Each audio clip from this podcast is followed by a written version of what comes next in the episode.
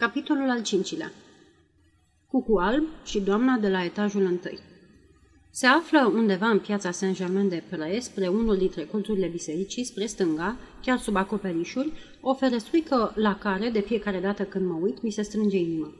Este ferestruica fostei noastre cămăruțe.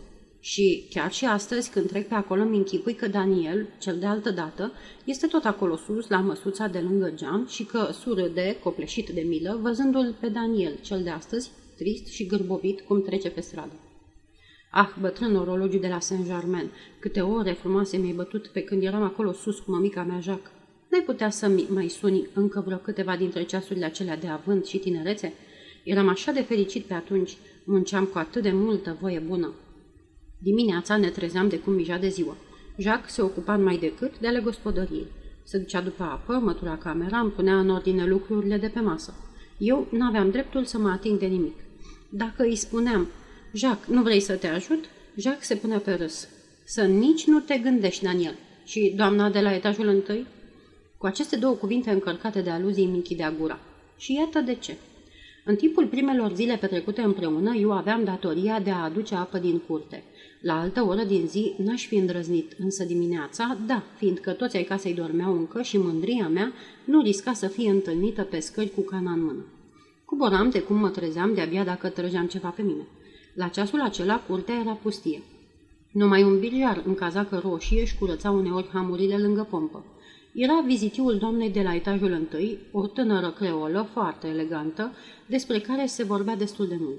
Simpla prezența acestui om era suficientă ca să mă simt stingerit. Când se afla acolo, mi se făcea rușine, dădeam repede la pompă și urcam cu cana doar pe jumătate plină.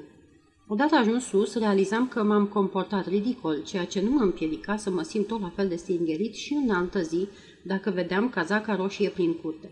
Dar, într-o dimineață, când avusesem șansa de a evita întâlnirea cu acea teribilă cazacă și urcam vioi treptele, ducând cana plină ochi, la primul etaj mă trezi față în față cu o doamnă care tocmai cobora.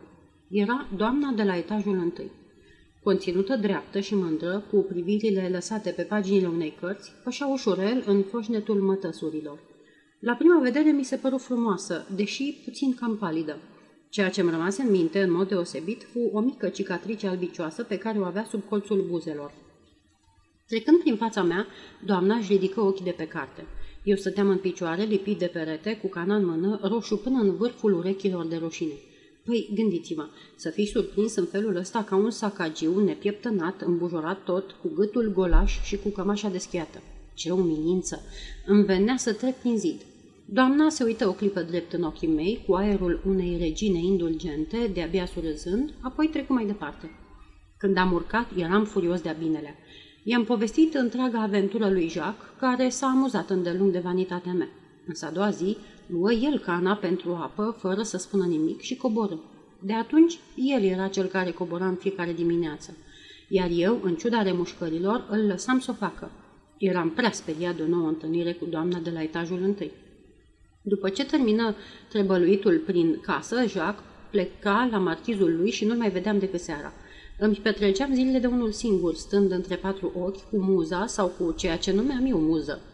De dimineață până seara, fereastra rămânea deschisă dinaintea mesei și pe această masă de lucru, de dimineața până seara, înșiruiam eu la rime. Din când în când, un vrăbioi venea să bea apă din jghiabul streșinei. Se uita la mine cu brăznicie, apoi se ducea să le spună și celorlalți ce văzuse și auzeam răpăitul ușor pe care îl scoteau gheluțele lor pe țigle. Erau de asemenea și clopotele de la Saint-Germain, care mă vizitau de multe ori pe zi. Îmi plăcea că veneau să mă vadă. Intrau zgomotos pe fereastră și îmi umpleau camera de muzică.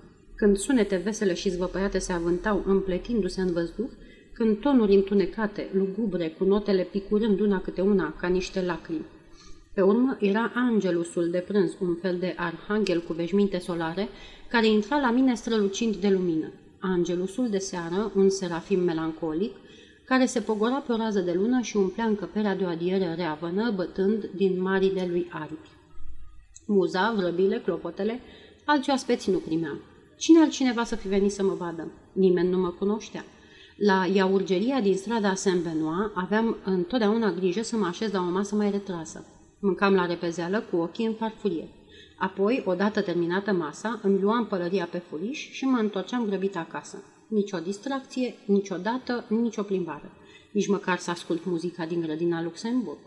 Această timiditate maladivă pe care o moștenisem de la doamna Iset era sporită și mai mult de costumul meu uzat și de prăpădiția aia de galoși de care nu reuși, pe care nu reușisem să-i înlocuiesc cu altceva.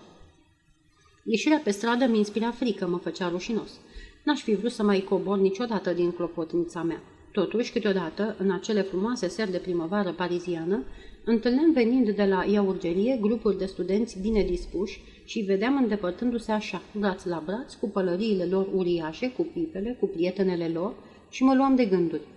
Atunci urcam repejor cele cinci etaje ale clădirii mele, aprindeam o lumânare și mă puneam furios pe muncă până la venirea lui Jacques.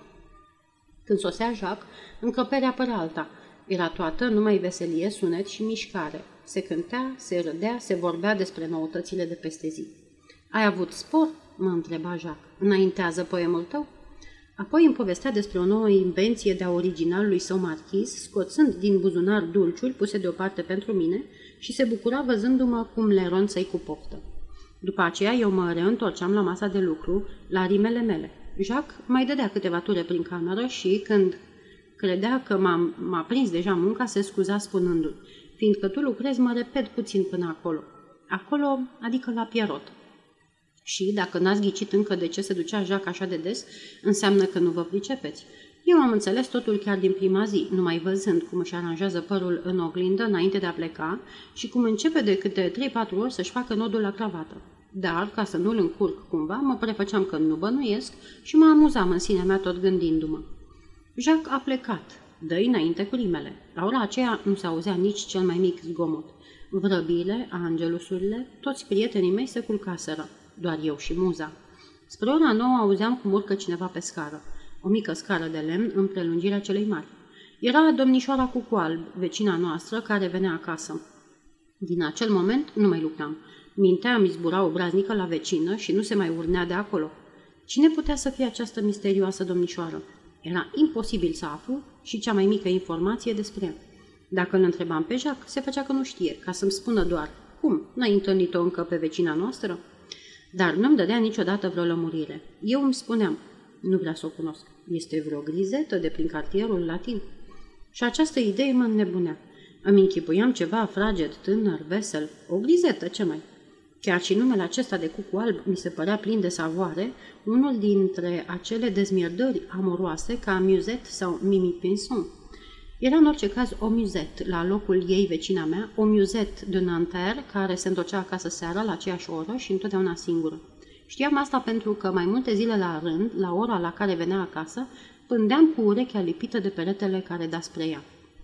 Iată ce auzeam de fiecare dată.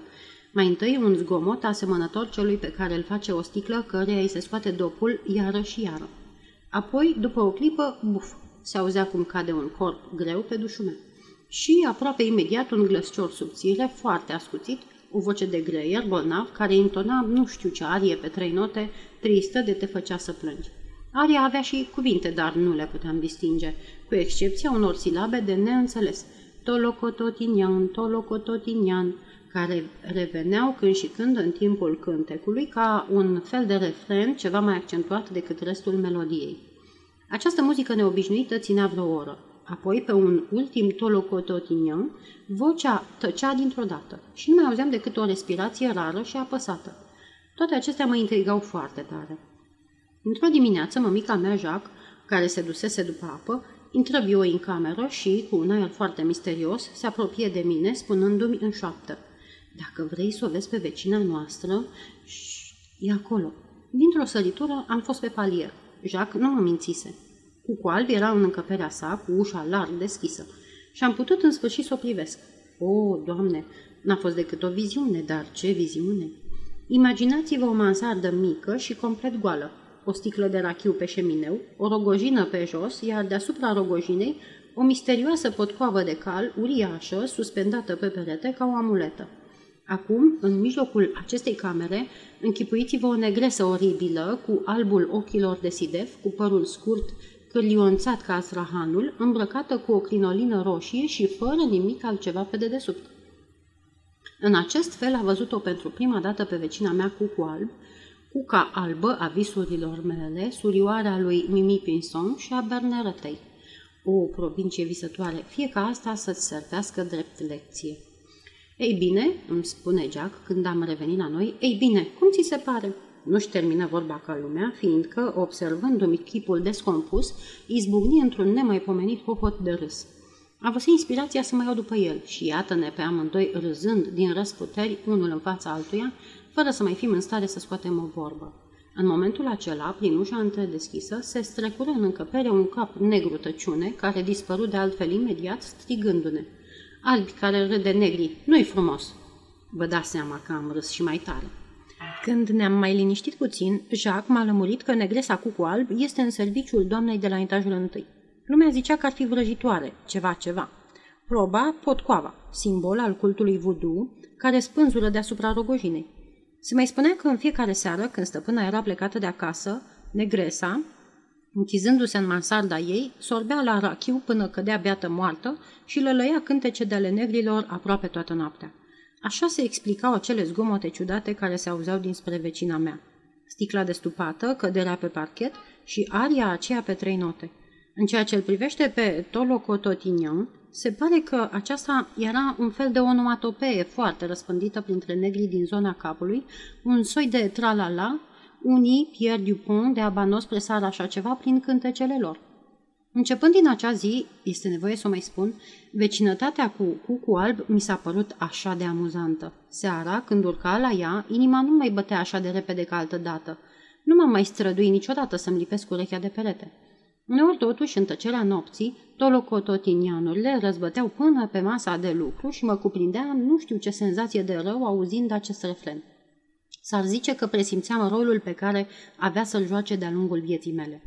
Pe atunci, mămica mea Jacques găsi, cu 50 de franci pe lună, să țină evidențele unei mici fierării, unde trebuia să se ducă seara de seară după ce ieșea de la marchiz. Bietul băiat îmi tăduse această veste bună pe jumătate mulțumit, pe jumătate supărat. Și cum ai să te mai repezi puțin până acolo?" l-am întrebat pe loc. Mi-a răspuns cu ochii în lacrimi. O să mă duc duminica. Și de atunci, așa cum a spus, nu se mai repezea până acolo, decât duminica – însă asta îl costa, bineînțeles. Deci, cum era acel acolo atât de seducător la care ținea din toată inima mămica mea Jacques, nu mi-ar fi displăcut să știu. Din nefericire, nu mi propunea niciodată să mergem împreună, iar eu eram prea orgolios ca să-i o cer. De altfel, unde să mergi cu galoșii mei? Într-o duminică, totuși, când pleca spre Pierrot, Jacques îmi spuse, puțin cam încurcat. N-ai chef să vii acolo și tu cu mine, Daniel? Le-ai face o mare plăcere. Dragul meu, tu glumești. Da, știu, sufrageria lui Pierrot nu e deloc potrivită pentru un poet. Sunt pe acolo o mulțime de figuri. O, nu de asta, Jacques, numai din cauza costumului meu. Ei, într-adevăr, nu m-am gândit, zise Jacques, și plecă oarecum încântat că a găsit un motiv serios să nu mai ia cu el. De-abia la capătul scărilor, iată-l că urcă din nou spre mine gâfâind. Daniel, îmi spuse, dacă ai fi avut niște pantofi și o jachetă ca lumea, mai fi însoțit la Pierrot? De ce nu? Ei bine, atunci vină. O să-ți cumpăr tot ce trebuie. Mergem împreună acolo. Ne-am privit mirat. Suntem la sfârșitul lunii. Am bani, adăugă el, ca să mă convingă. Am fost atât de mulțumit că voi avea îmbrăcămintea nouă, încât n-am remarcat emoția pe care o încerca Jacques și nici tonul neobișnuit pe care îmi vorbea. De-abia mai târziu m-am gândit la asta. În acel moment i-am sărit de gât și am plecat către Pierrot, trecând pe la Palais Royal, unde m-am îmbrăcat cu haine noi de la un telal.